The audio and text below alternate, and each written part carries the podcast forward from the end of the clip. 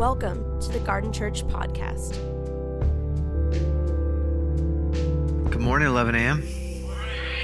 So good to be with you. Great to have Pastor Faith back. Uh, grab a Bible. Yeah. Grab a Bible, go to the book of James, James chapter 3. Today, we're talking about your potential and purpose. How do you like that? You're like, yes, I want you to talk about me. God has goals for your life. God has goals for your life. He has dreams for you. He wants you to be fully alive. How many of you know that? How many of you know that the more you become like Jesus, the more you become your truest version of yourself? Or in the world's language, the best version of yourself. A life hack. That's what we're going to talk about today. That I believe God has an, um, an undeniable purpose and desires you to become fully alive. He wants you to bring about heaven on earth wherever you go. He wants you to become the kind of person that when prays or asks for things in the name of Jesus, those things are answered with yes and amen. He wants you to become the kind of person that he can trust with the resources of heaven. It's incredible. Now, to be that kind of person that can ask for anything, who's trusted by God for those things, requires a lot of transformation on our part. Would you agree? Amen. Yes. You are designed to be the kind of person that has the reactions and responses of Jesus in any given situation naturally without having to think about it or look at your wrist and go WWJD.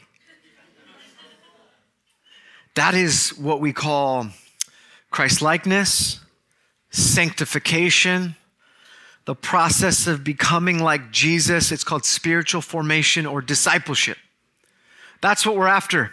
And if you're like me and you're like, I'm a long ways off from becoming that kind of person, you're in a good place because we all are. But also, you're in a good place because that's why James writes his letter. He gives you a practical guideline, a book to help you reach your potential as a disciple of Jesus. In his language, the book of James, he uses this, this word that you'll see over and over again in this book uh, complete or mature or uh, a, a better way to say it is perfect. That his expectation for you as a follower of Jesus is to be perfect, which is his, uh, a better translation for us is mature, whole, congruent. That your, the goal of your life in Christ is to be congruent, to believe the things you believe about God, about his reality, his kingdom, his heaven on earth, and to live that out in your thoughts and behaviors, your words and your actions. This is the whole book. That there would be congruence, a, uh, uh, uh, there would be um, shalom, a wholeness. The things that you believe are expressed naturally in your everyday, ordinary life. Doesn't it sound amazing? Like for those of us that struggle, you know, with anything, Siri agrees. Um, to be the kind of person that permeates the presence of God without having to think about it, rather than constantly struggle with your anger, inappropriate anger. Wouldn't you want that freedom to not have to worry about the struggle of the addiction you had that you deal with? The, the insecurity you're regularly struggling with, the way you react in anxiety with anger and rage? Wouldn't it be nice to just naturally flow in the Spirit the way Jesus would? Anyone want to say yes to this? I'm just, I'm waiting. Uh, 9 a.m.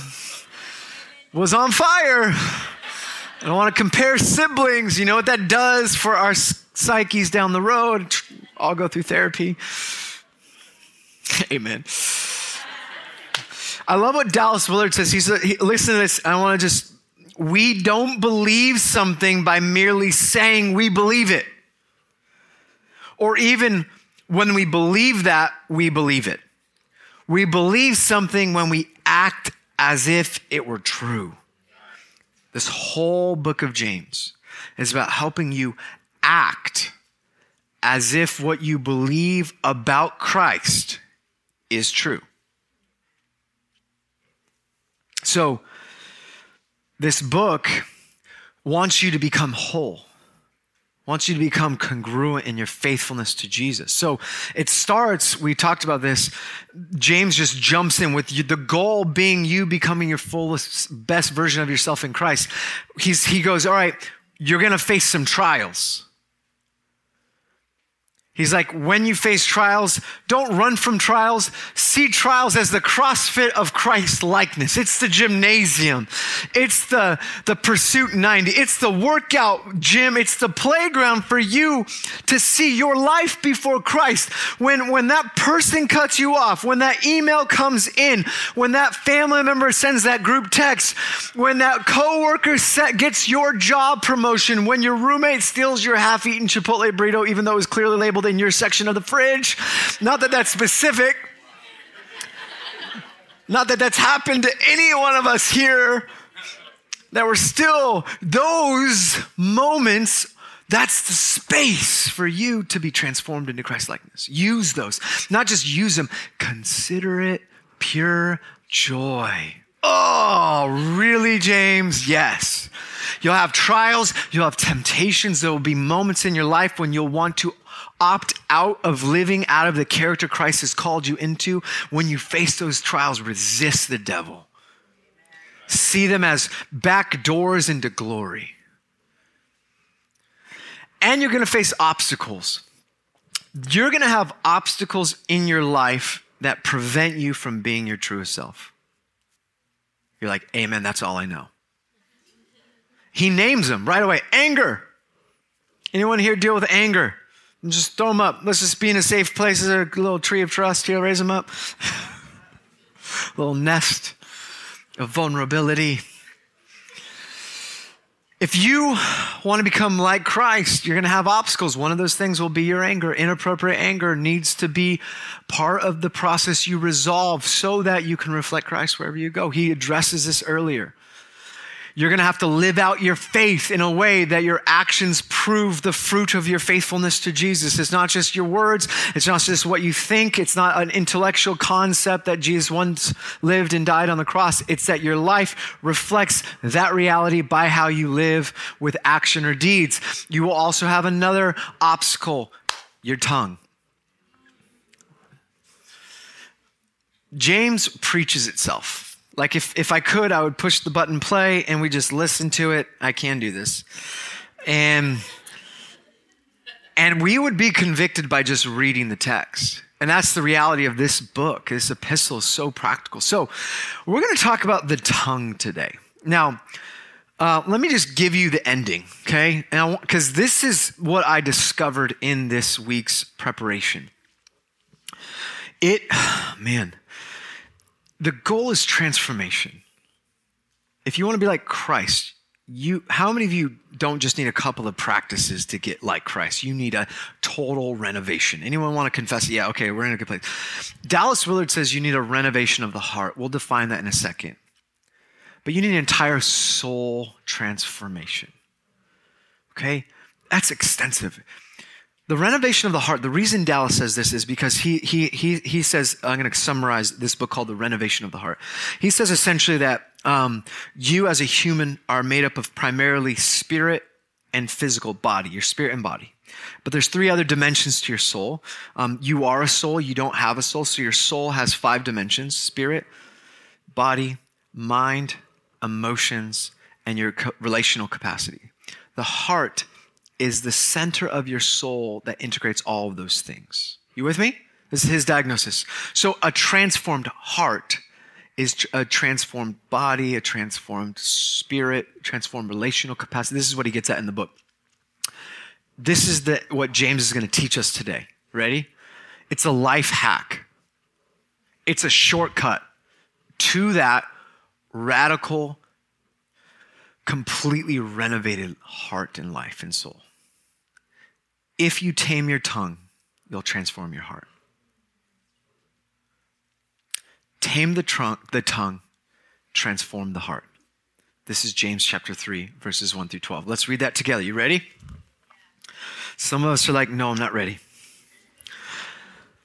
One more thing before I jump in. When I say tongue, you say, no, I'm just kidding. Um,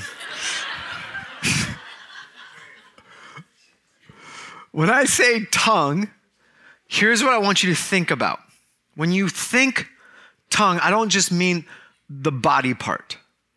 I want you to think of your speech, your words, your spoken words, maybe even your thought life for some of us, although it's probably your mind.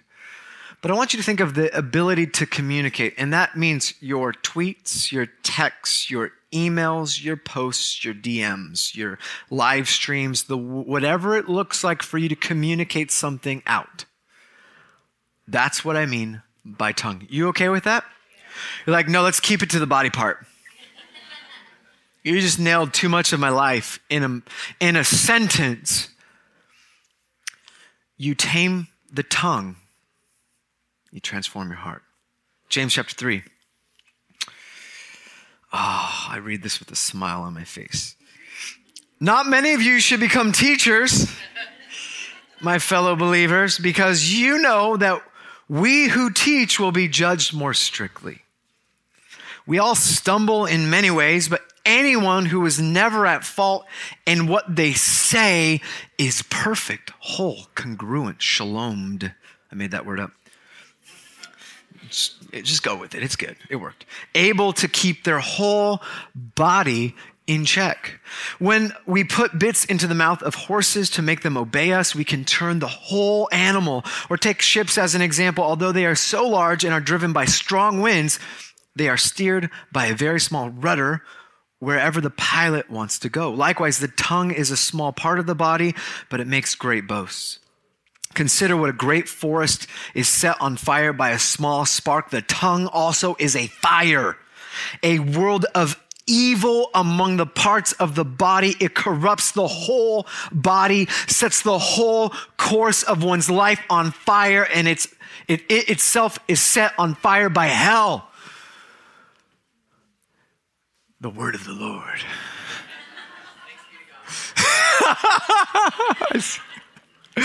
we'll keep reading. All kinds of animals, birds, reptiles, and sea creatures are being tamed and have been tamed by mankind. But no human being can tame the tongue. It is a restless evil full of deadly poison. With the tongue, we praise our Lord and Father, and with it, we curse human beings who have been made in God's likeness. One of the same mouth come praise, out of the same mouth come praise and cursing. My brothers and sisters, this should not be. Can both fresh water and salt water flow from the same spring? My brothers and sisters, can a, a fig tree bear olives or a grapevine bear figs? Neither can a salt spring produce fresh water. Told you it preaches itself. Jesus have mercy today. Have mercy on us for lots of reasons. Have mercy on us because we're already convicted. We don't need to go very far to recognize that we could easily stumble into shame right now. We want to dismiss shame, it's the work of the enemy, and invite your conviction. Invite the energy from grace to change to hear your word and do it as James says, to be good soil as Jesus and James says, to be the kind of people that will bear good fruit from your word. Thank you for your written word. We love scripture. And however hard it is for us to hear, may we embody it in Jesus' name. Amen. So, real quick, Proverbs. The book of James is influenced by Proverbs. And if you read the book of Proverbs, amazing book. I highly recommend in your devotion as you read scripture every day, which we do read scripture every day. Am I? Yes, I see some highlights. Like I see some uh, twitches going on. Yes, grab a Proverbs. There's 31. Grab the Proverbs. Read them every day. One every day. It's great. It's wisdom literature. But there are ma- one of the main themes of Proverbs has to do with a recognition that your language matters, your speech, your words, uh, your life. There's kind of a theme. It's either on a path towards life and wisdom and wholeness and blessing, or a life that is lived on a path towards destruction, foolishness, folly. It's only two ways. There's no neutral ground in Proverbs, which I would say is accurate in the New Testament as well. You're either in the kingdom of God or in the kingdom of darkness. I'm just going to say that right now. You're either living towards wisdom or foolishness. Wisdom leads towards eternal life. Foolishness leads to death, destruction, and hell. Good? Let's keep going. Cool. I saw some jaws drop. That's fact. That's I'm just to give you truth. Google it. They'll give you some options. I'm to tell you the truth. Here we go. The point I want to make is a huge theme in the book of Proverbs is that you need as a wise person to recognize the power of your tongue. Just a couple of proverbs to give you a perspective. I want to make a point. I want to make a point about the power of your words, okay? Let me just say this, get out of the way. I'm going to skip ahead if you're doing slides. James chapter 3, verse 1 talks about not being, uh, don't be quick to teach. There shouldn't be many teachers. Now, the context of which James writes this is very specific to the Jewish community of believers. They, uh, they, they, they saw rabbis as kind of the highest status in the Jewish community.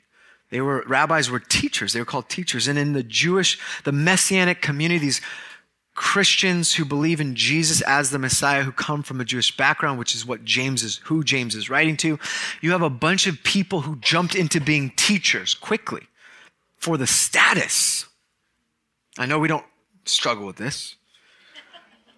They want the privilege of status and reputation of being that role without the character or morality and ethics to accompany it. How many of you know this is a problem in the church? We put ourselves in a position, whether teacher or standing on the stage or whatever, and our life doesn't reflect what we say.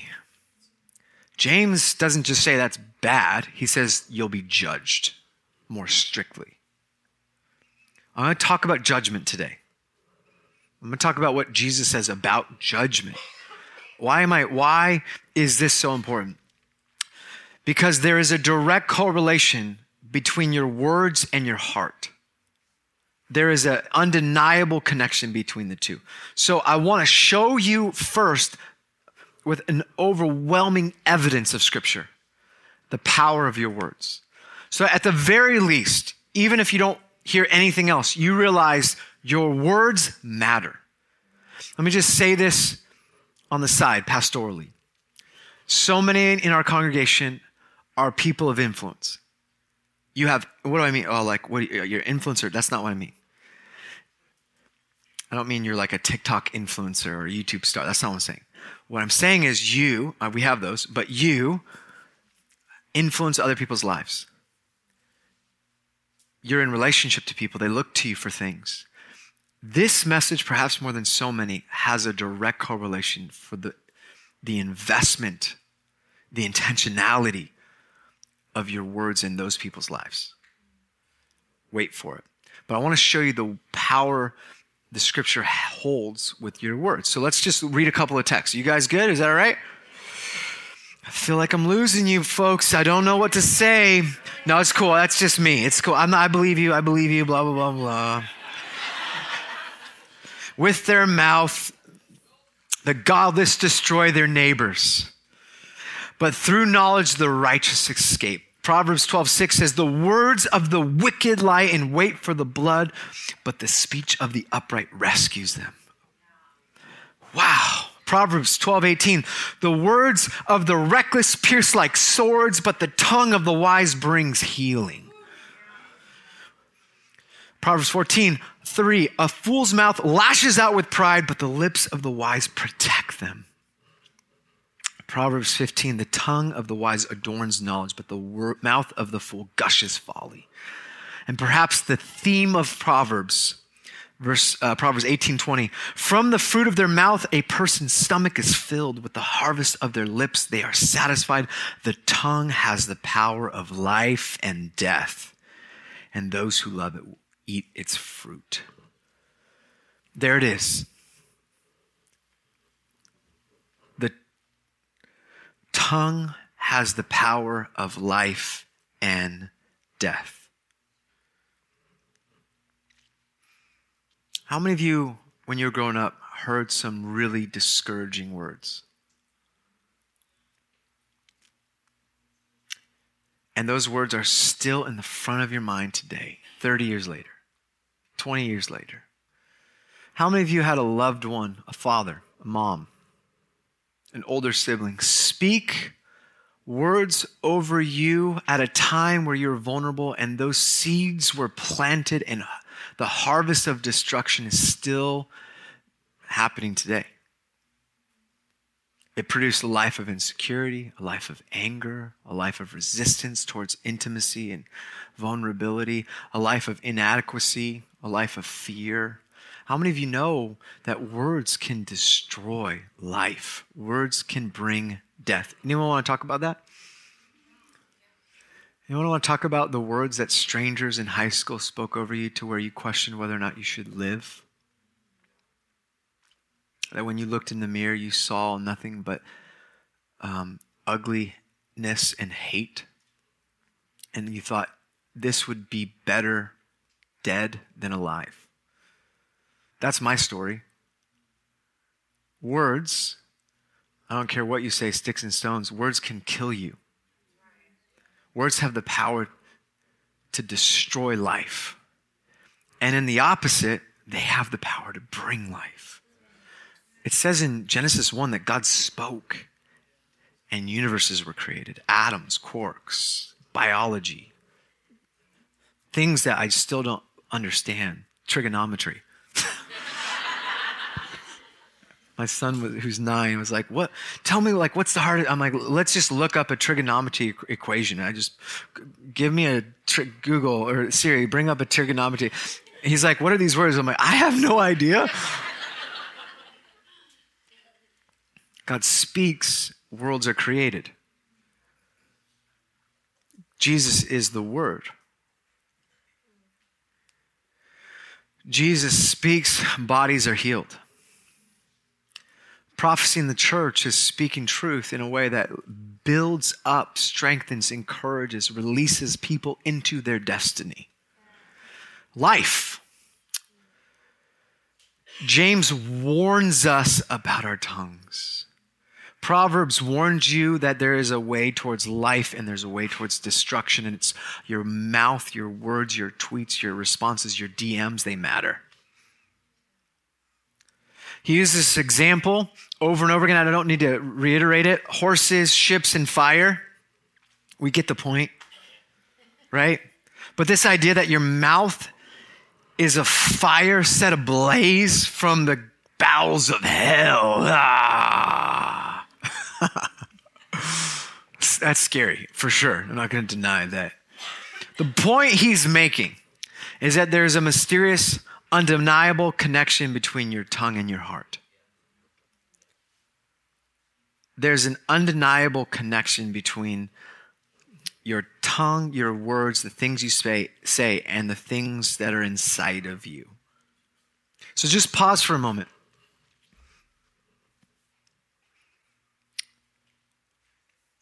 Actually, we'll pause and we'll, I'm going to read the scripture before. Okay, hold on.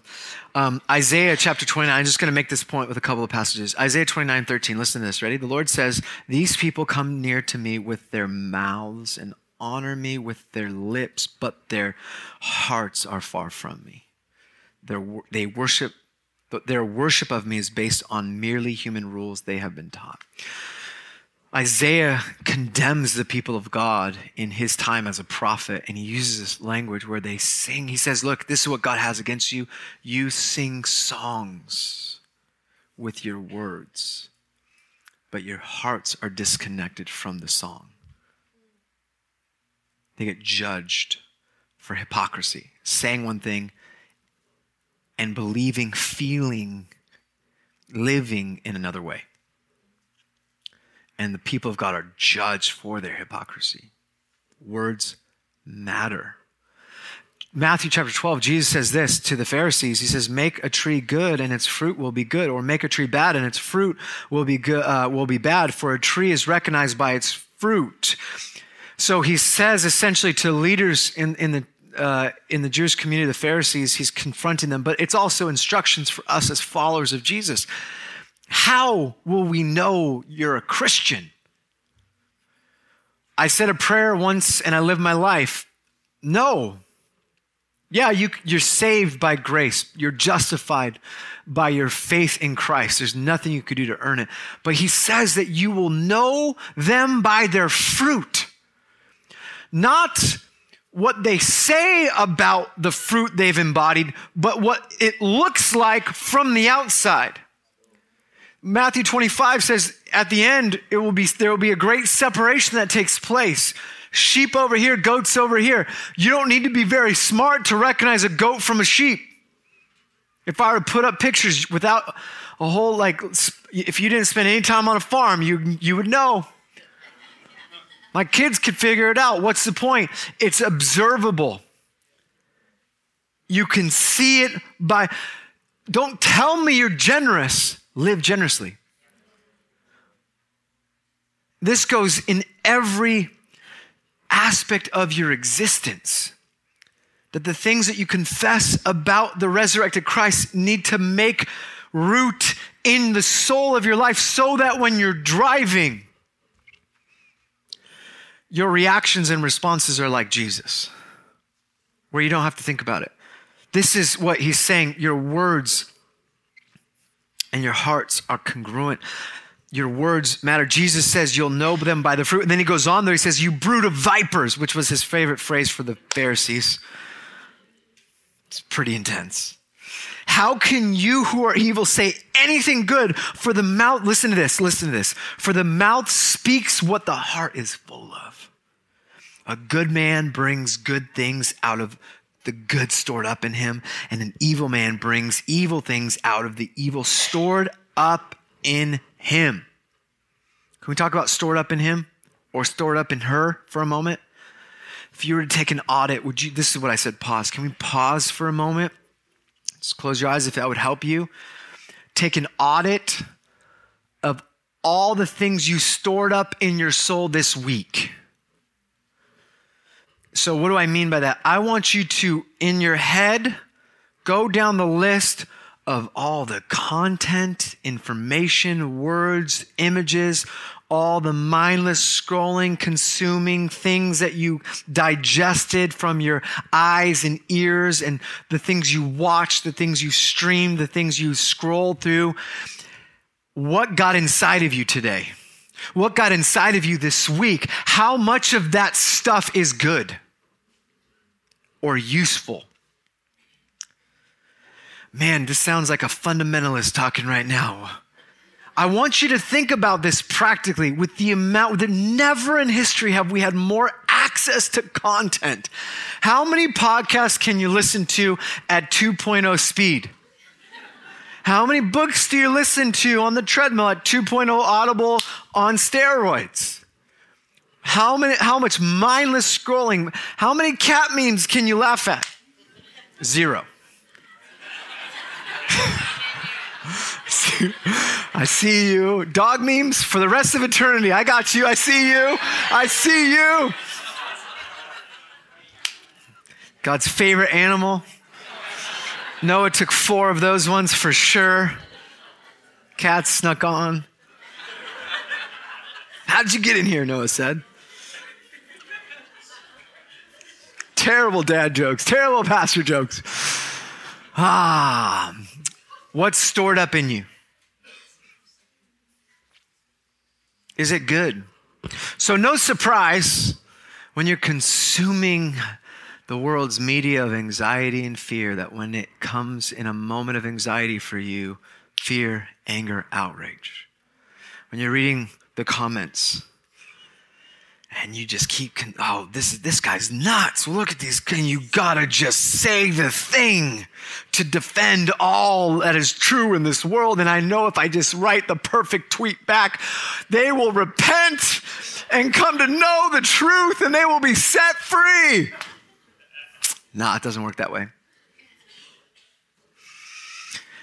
jesus says your words reveal your heart the things that are stored up but he goes on in verse 36 and he says, I tell you that everyone will have to give an account, give account on the day of judgment for every empty word they have spoken. For by your words you will be acquitted, and by your words you will be condemned. That doesn't sound very nice, Jesus.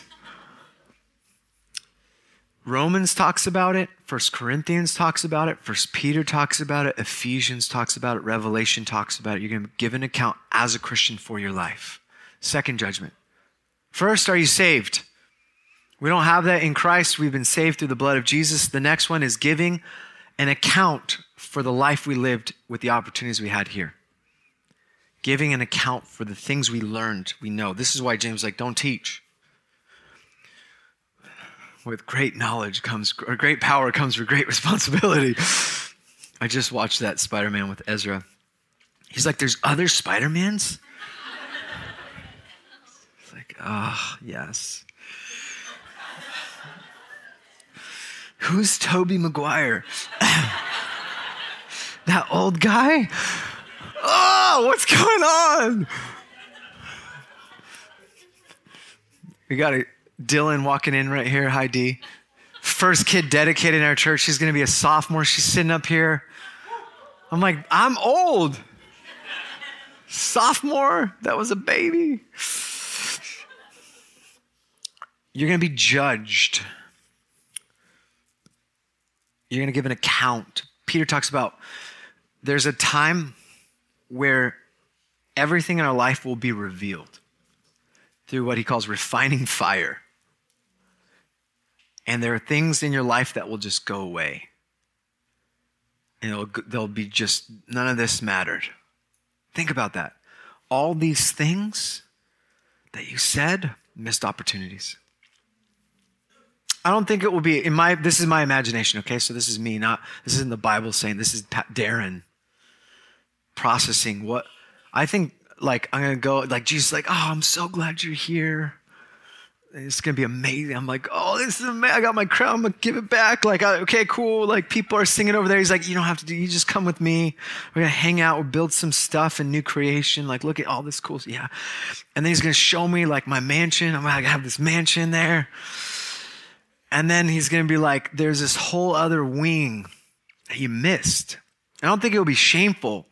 It will just be the recognition that I didn't make the most of every opportunity all these words you spoke over my daughter, your wife, that were I gave to you to steward her on behalf of me, to cleanse her with the washing of the word, to make her spotless. That was your task as the husband, by the way. But uh, he just throws out the list. He's like, yeah, um, yeah, you messed up there. I think that's what he's getting at, right? That's just my imagination. Are you okay with that? Don't make like, don't email me on that, all right? Just leave that one.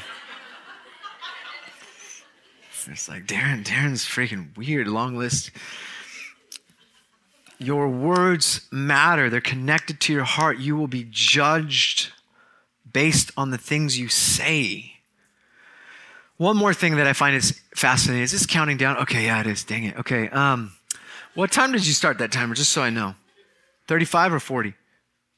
45. Don't lie to me. 45. Oh, you are blessed.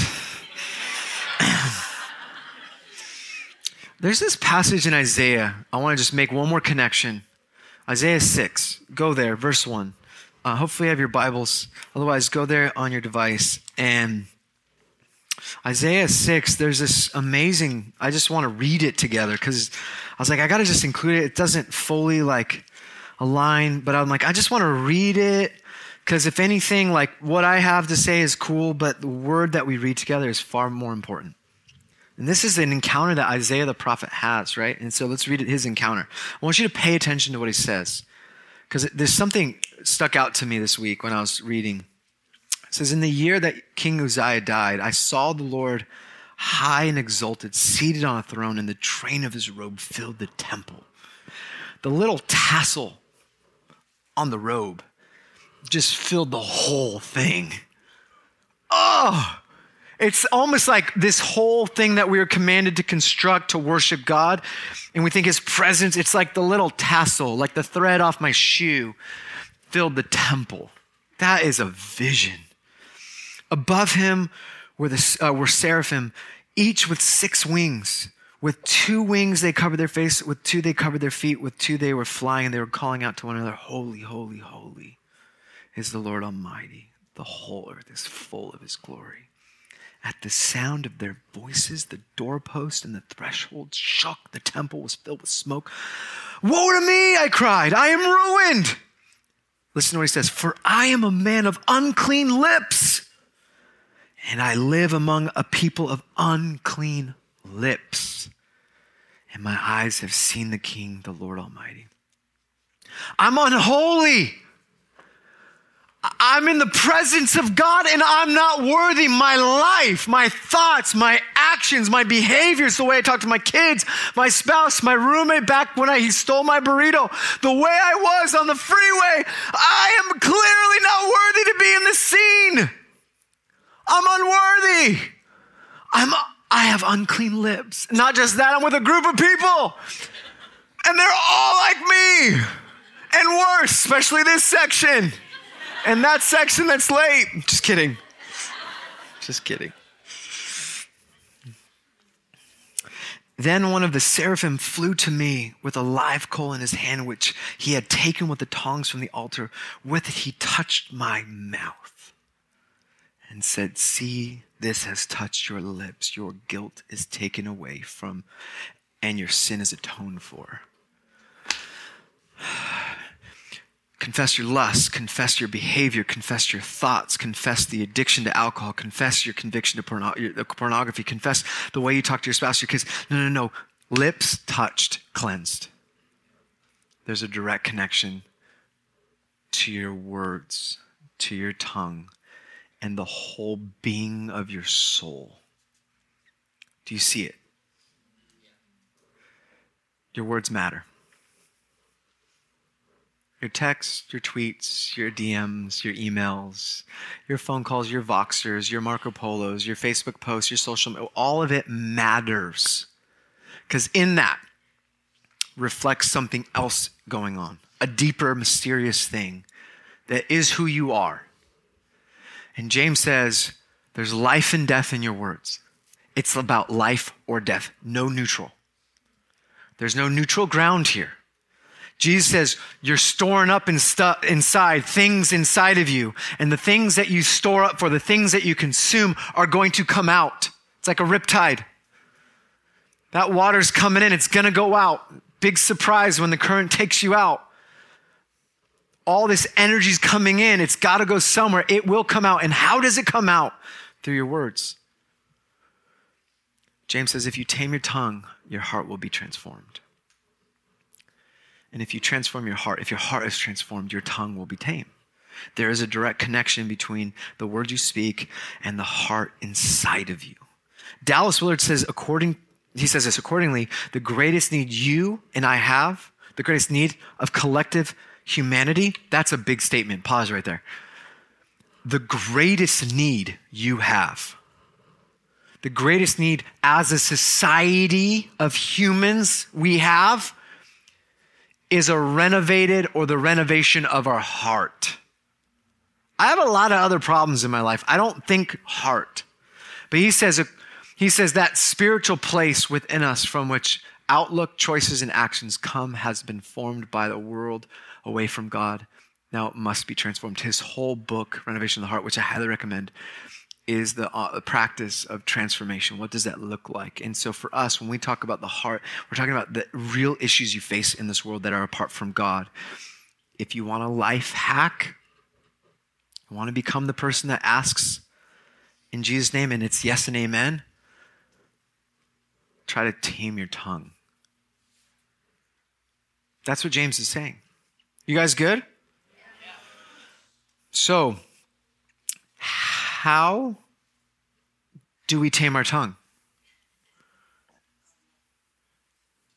As Christians, your words reflect your faith, and your faith is reflected in how you speak. So, this is what James is getting at. Like, remember the whole book, like how you live, your deeds, how you speak reflects the confession that Jesus is Lord. Okay, so we got, we're good on that. So, how then do your words, well, one, how are you doing with that? How are you doing with your texts and emails and phone calls and tweets and posts and comments? Do they reflect the resurrection of Christ? This is now where we get practically. If you're part of the garden, I'm calling you into this. You good? If you're not part of the garden, you're free, okay? Just be free. You don't have the burden. If you're not a believer, this isn't for you. If you're looking for Jesus, you're like, I dang, this is tough. You're talking about tweets and texts as this as a reflection of my innermost being. I didn't think Jesus wanted my tweets and texts. He wants everything. And James is saying if you want to live whole, the the the uh, Christ, the word, the gospel is going to saturate the deepest layers of your being. We're going to get at your Adam's quarks. We're going to get at, at, your attitude, your intentions, your heart, your vision, your the way you talk, the way you think, the way you feel. That's where this message go, goes. It, does, it doesn't just sit on the practices. It doesn't just sit on Sunday morning. It gets to the late at night on Saturday. That's where the message of Jesus needs to permeate inside of you. Are you guys okay? So how? Well, I'm just going to tell you from this point forward as a follower, you speak to build. I'm to make sense of this in a second. I, I was trying to process how do we tame our tongue? How do we practically tame our tongue? Because this is a tough one for me. This is a tough one because I, I can be really good on a stage. I can be really good when I have to perform to like a, a leadership group like us pastors that speak regularly, it's really easy to hide in the things we know. I'm just confessing. This is great, right? This is so great. Like I was driving Friday, I was driving my van, and somebody in my household that can drive, um, I'm not going to name anyone, drove it last and the mirrors were in and I didn't adjust it, which was, it's clearly my fault. I did not adjust it before like a good driver. And I got, there's a bus stopped and I was driving over and I did not see the car, the, the big truck. He let me know I didn't see.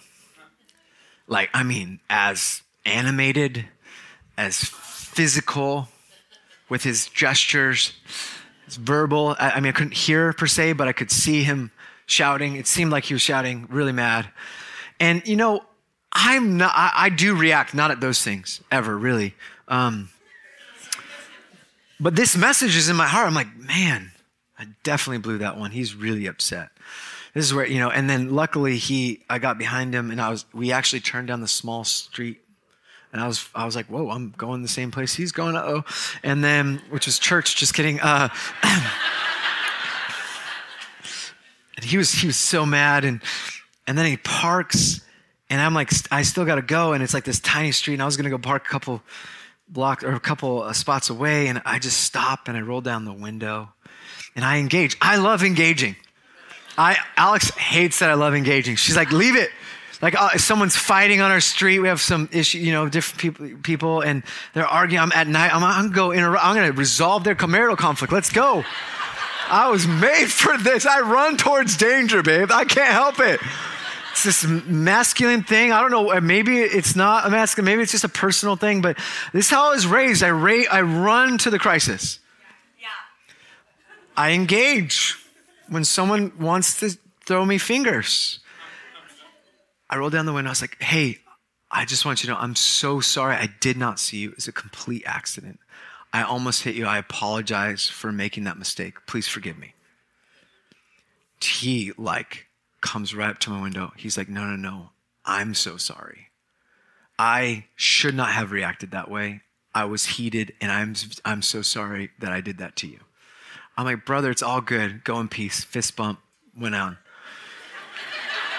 Fist bump, bro.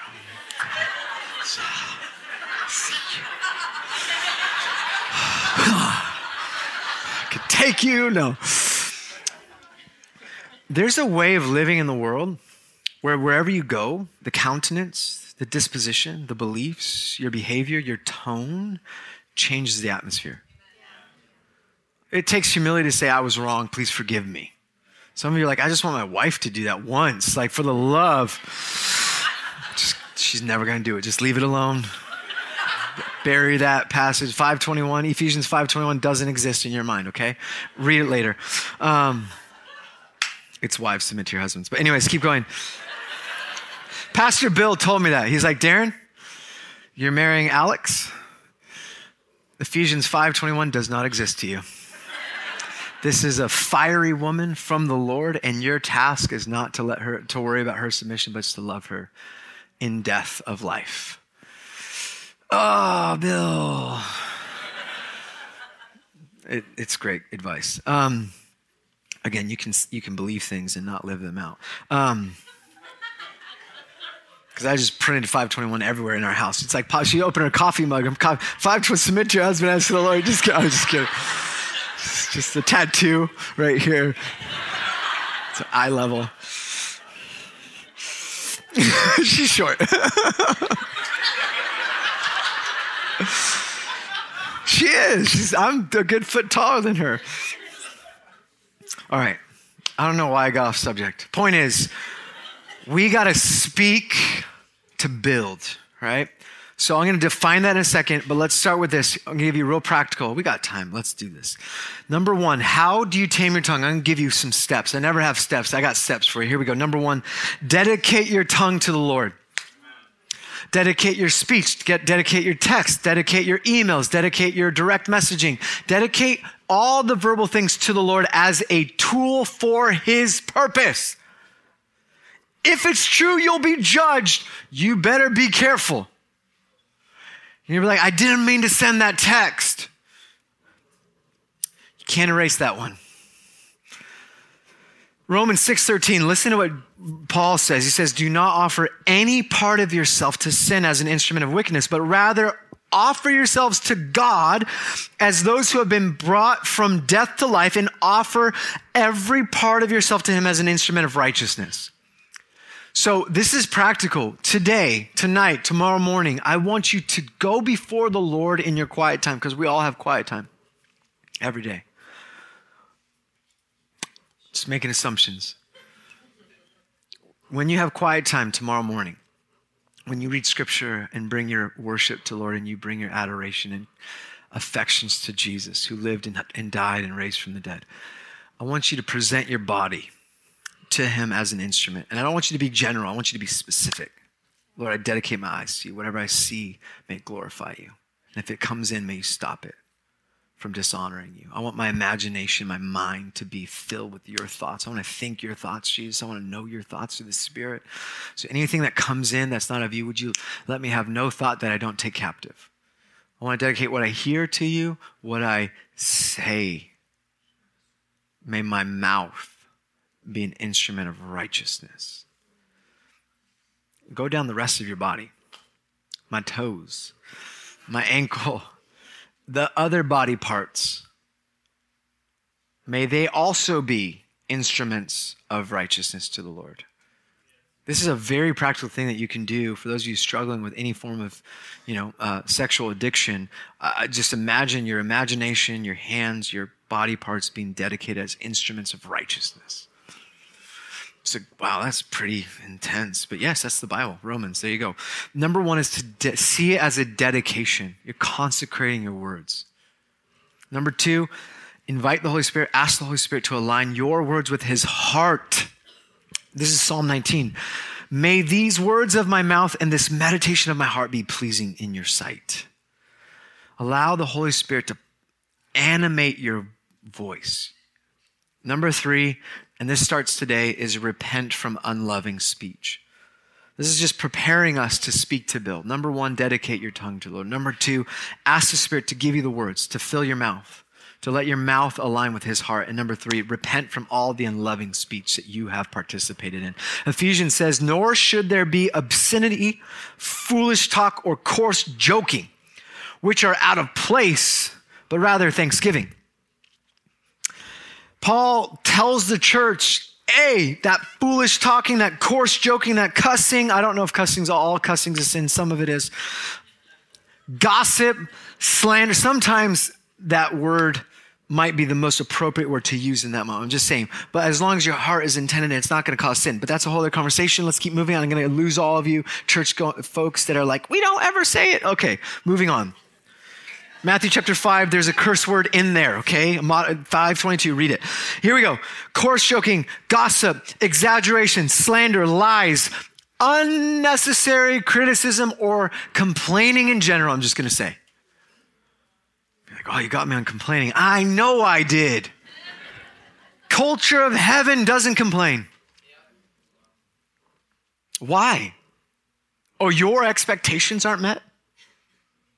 Most of my, I complain a lot. My wife confronts this all the time. I'm like at the beach on Father's Day, surfing, the waves aren't very good and it's cold. All my friends, she got food. She made me this charcuterie board. I'm like, just preached my heart out. You know, all my friends, my kids are in their wetsuits. They're out there surfing. They're not eating the sand or dying, you know, in the water, which is what happens when they're little. Like you go when you, there's, there's this time period where parenting is just keeping your kids from death and it's so hard. You're like, when will the beach be fun? Never. No, it will. When will it be a vacation again? It will eventually. All you parents bouncing kids in the back, I see you. There's hope. It's coming around age five. Um,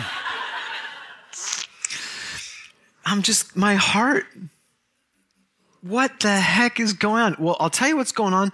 I live with a culture of an expectation that is unrealistic. With my kids, with my friends, with our church leadership, everyone knows it on staff. They're going, yes, Darren, amen. And I regularly have to confront this because it's not always the Lord's. And as a result of this, what do I do? I just complain, which is a mindset of constant nit- nitpicking and critique, and then my whole disposition's off. If I were to like, Alex is, she's like, "What are you doing? Like, who cares about the surf? Look it." And then I'm like, "Oh yeah, it's like blinders come on. Complaining puts blinders on you."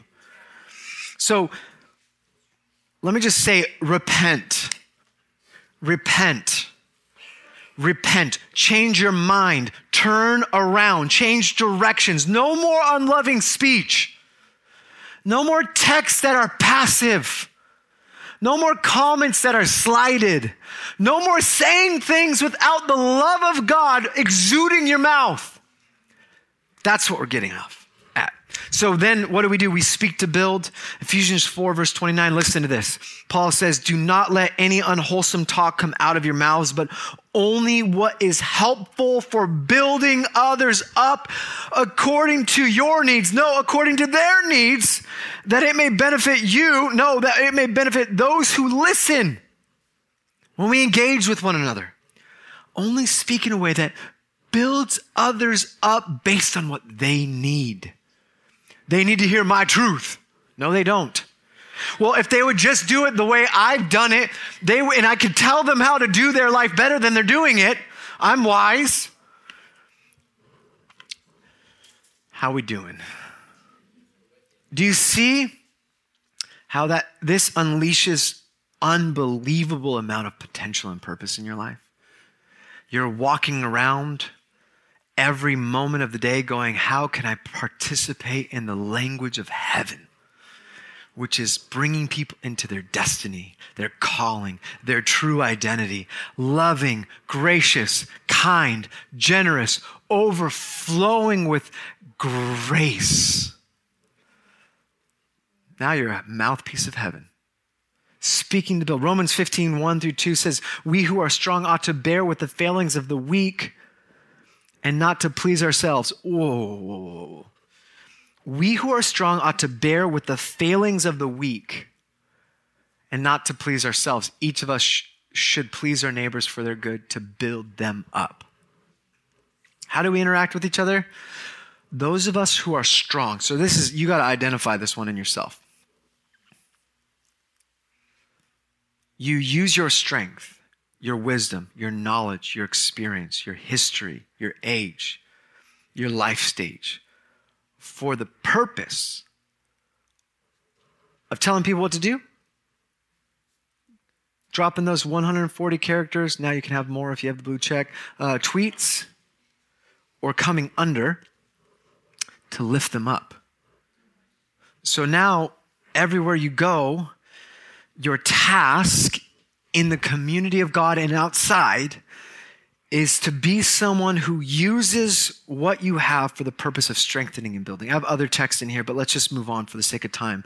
So we are going to speak our words, we're going to allow our tongues to be the space of life giving, strengthening, comforting, encouraging, and empowering others. This is, the, this is the framework we want to walk through. So, how do we speak to build? I'm to give you real practical things and then we'll end. Number one, what do we do to tame our tongues? We slow down our speech. Be slow to speak. How many of you know that that will solve a lot of conflict in your relationships? If you were to just wait until they completed a thought. And when they're done speaking, you don't immediately jump in, you just give space. You know, the Hebrew uh, community, the Jewish community, when they read the Torah, the written word, that they're in their minds that the space between the letters also had divine inspiration and power. We need to slow down our speaking. If you slow down your speaking, I guarantee the conflict that you have, the issues with your responses, your body will calm down physically. You'll be in a less reactive state, so you won't put your foot in your mouth, and you will remember what Pastor Darren said today that you will be judged. So slow down your speech. Number two, speak with restraint. Use less words. Maybe you don't even need to say anything. They're coming at me online. You don't need to defend yourself. Truth defends itself. You don't have to defend your reputation. God will defend your reputation. Number three, speak with reverence. This is a new one for me. I really believe Jesus means what he says. He's, we're going to be judged for every word we speak, empty word. So I want to speak now with reverence. That if God creates worlds with his language, with his words, and I can use my language for life or death, I want to make sure I'm using it for life. So let's have a holy sense of fear of God in the things that we say. Number four, this is a real practical speak with kindness. I think Jesus was probably one of the most kind persons to ever walk the planet. Like, I've been in ministry for 14 years, he only did it for three. Um, I'm just kidding, guys full of them today. No, I think Jesus, you watch him, he was never in a hurry. He was always patient. He was relaxed, as Dallas Willard would say. He was calm. Um, he, he would have space to be interrupted. Um, but I think his tone was kind. I think he had a kindness. Even the translation, like when he asked the question to his disciples, like, uh, why don't you have any faith? Like, where's your faith? He says that over and over again in different in the Gospels, and it's a it's a phrase that's made up. Can't find it anywhere on the Greek, uh, other Greek writings, because it's actually better translated like "you of li- uh, you little faiths." It's like a nickname, pet name, like "oh you little faiths." It's an endearing word. It's not a judgment. Where's your faith? It's literally a nickname Jesus made up for his disciples, little faiths. Doesn't that change the tone? When you think of Jesus, I think of him. So imagine if you, when confronted with a hostile person driving, by the grace of God, because of the word planted in me this week, I did not have any other reaction other than genuine kindness. That is a rarity for me.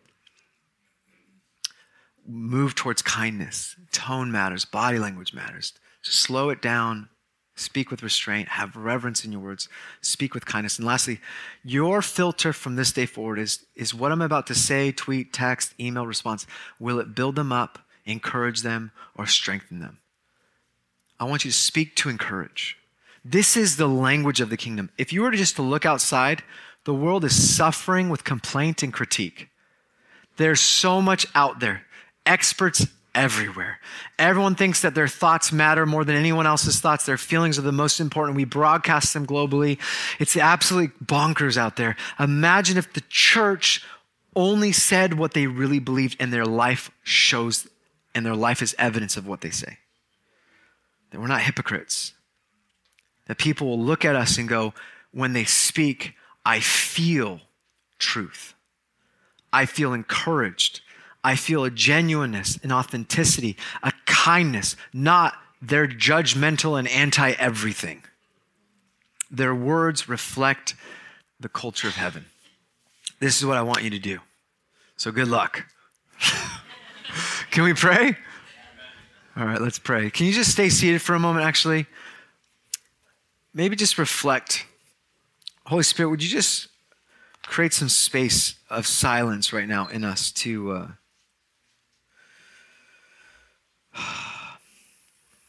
just give us what we need.